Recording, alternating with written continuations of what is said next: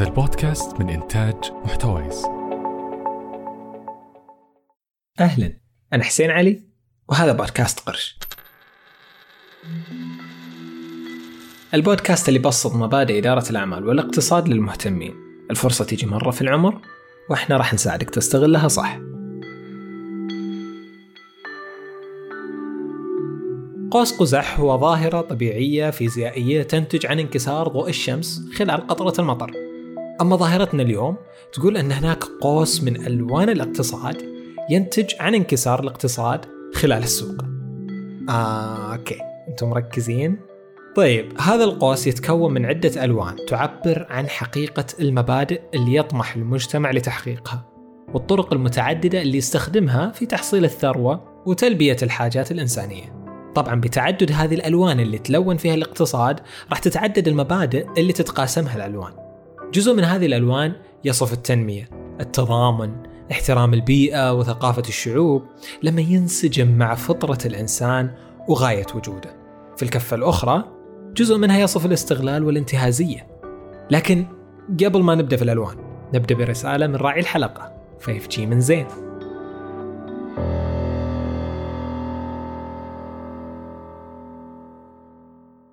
تقنية الجيل الخامس 5G من زين توفر أحدث معايير السرعة على الجوالات والأجهزة الذكية.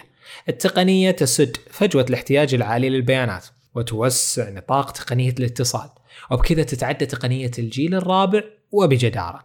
تقنية الجيل الخامس 5G من زين عالم جديد. تفاصيل الحصول على الخدمة في وصف الحلقة. You have stolen my dreams and my childhood with your empty words, and yet I'm one of the lucky ones. People are suffering, people are dying, entire ecosystems are collapsing. We are in the beginning of a mass extinction, and all you can talk about is money and fairy tales of eternal economic growth. How dare you!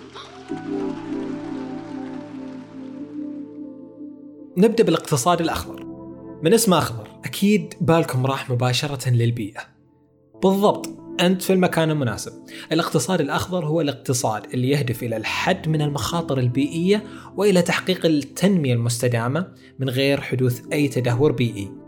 يعني توليد كميات محدودة من الكربون. هو باختصار يمثل أحد الوسائل اللي تدعم تفاعلنا كبشر مع الطبيعة وتحاول تلبية احتياجاتنا.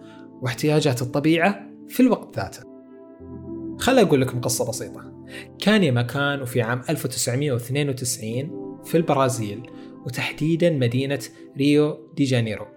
برز هناك ولأول مرة مصطلح الاقتصاد الأخضر. كيف وليش وين عقد مؤتمر سمي قمة ريو وتم التخطيط له من قبل منظمة الأمم المتحدة من أجل البيئة والتقدم. وكانت رسالة هذا المؤتمر تعبر عن مدى التعقيد والمشاكل اللي تواجهنا وتسبب في ضرر كبير للبيئة. فالحكومات اللي حضرت هذا المؤتمر أقروا بحاجتهم إلى إعادة النظر في التخطيط والسياسات الوطنية والدولية بس عشان يضمنون أن جميع قراراتهم الاقتصادية راح تحط بعين الاعتبار الآثار البيئية. ونقدر نقول أن نتائج هذه الرسالة والمؤتمر كانت مثمرة ومنها واحد أن نمط إنتاج المكونات السامة اختلف. فمثلا صار الرصاص اللي ينتج في البنزين يفحص بطريقة منتظمة من قبل الأمم المتحدة والمنظمات الشبه الحكومية.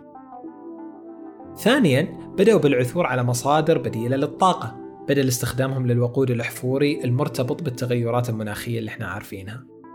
ثلاثة الاعتماد على وسائل النقل العامة. ليتفادوا الاختناقات المرورية وانبعاثات المركبات في المدن. طيب، كيف تحول الدول اقتصادها إلى اقتصاد أخضر؟ تزرع بساتين وورد وبس؟ لا. في آليات معينة لتحويل الاقتصاد إلى اقتصاد أخضر، ومنها الاهتمام بالتنمية الريفية بهدف تخفيف الفقر في الريف مع زيادة الموارد. اثنين الاهتمام بقطاع الماء وضبط استخدامه وترشيده ومنعه من التلوث ثلاثة ومن ناحية التنمية الصناعية يكون عليهم وضع استراتيجيات منخفضة الكربون وأيضا يعتمدون تكنولوجيا الإنتاج الأكثر نظافة طيب خلصنا من اللون الأخضر؟ ننتقل للأزرق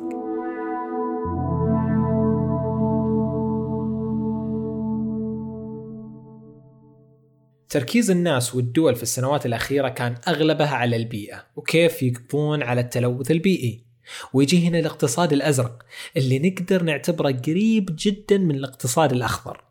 واللي باختصار هو إدارة الموارد المائية وحماية البحار والمحيطات. هو لسه في البيئة يهتم هذا الاقتصاد بكل مخلفات الإنتاج والاستهلاك ويعتبرها مواد رخيصة قابلة لإعادة التدوير والاستخدام كإعادة تدوير الأكل وتوزيعه على المحتاجين وإعادة تنقية المياه لتصبح صالحة للاستخدام. ومثل ما قاعدين نشوف في الفترات الأخيرة الحملات التوعوية اللي تقام من أجل إنقاذ الحيوانات البحرية والحفاظ على الحياة الفطرية البحرية اللي ممكن تتدمر بسبب كب النفايات في البحر والمحيطات. عدد من الصناعات تعتمد على الاقتصاد الأزرق منها التصنيع الساحلي التنقيب في قاع البحر الموانئ والنقل البحري السياحة والمنتجعات. هذه كلها قطاعات معتمدة على الاقتصاد الأزرق. لما يخترب الاقتصاد الأزرق تخترب كل هذه القطاعات. انتهينا للتو من الأزرق. خلينا نجي للأبيض. الاقتصاد الأبيض أو مثل ما معروف باللغة الإنجليزية The Flat White Economy. هذا اللون من الاقتصاد نقدر نقول عنه جديد فهو لم يرى النور إلا قبل 12 سنة وفي عام 2008 تحديدا. استخدم الاقتصادي البريطاني دوغلاس ماكويليامز في كتابه الاقتصادي الأبيض المستوي وكيف نجح نقل لندن ومدن أخرى إلى المستقبل. اللي من خلاله شرح الاقتصاد الأبيض بأن استخدام التكنولوجيا والاتصال لتطوير القطاعات الاقتصادية والاجتماعية. وساعد هذا الاقتصاد في تطوير مدينة لندن بعد الأزمة الاقتصادية عام 2008 من ناحية الأعمال، التعليم الإلكتروني، الخدمات الصحية والمصرفية، وأيضا في مجال المضاربة بالأسهم والأوراق المالية. هذا النوع من الاقتصاد اللي تمشي عليه أغلب الدول حاليا مثل ما كلنا ملاحظين أنهم جالسين يسعون إلى تطوير التكنولوجيا وتقنية المعلومات لتحسين الوضع الاقتصادي. والآن وصلنا لآخر لون بحلقتنا وهو الاقتصاد الأحمر. هذا الاقتصاد هو اللي يكون محتكر من قبل الحكومات وغالبا تكون الحكومات هي المسيطرة على الإنتاج والتوزيع فيه. عندنا نوعين من الاقتصاد الأحمر.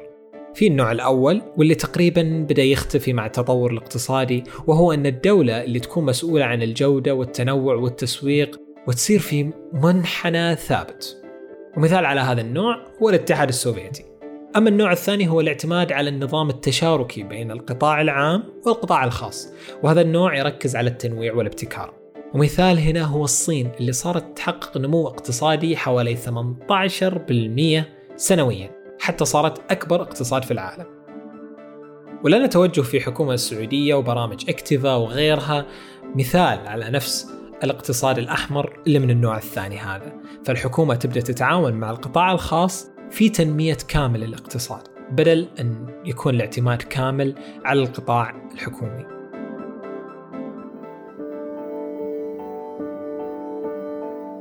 وصلنا لنهاية الحلقة ولكن ما وصلنا لنهاية الموضوع.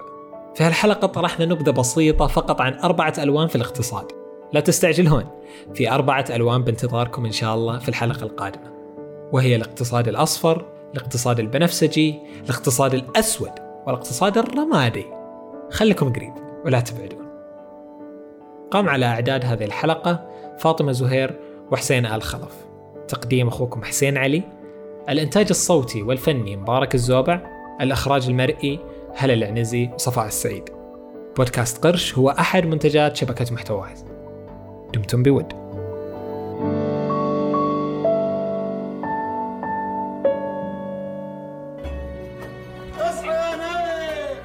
أهلا. هل هلال رمضان والشوارع تزينت بالفوانيس؟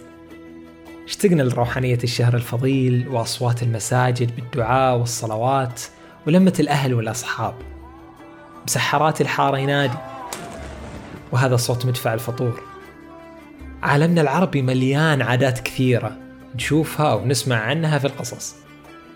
اسمعوني أنا حسين علي في قطايف واللي في كل حلقة راح نسمع قصة جديدة. كل عام وأنتم بخير.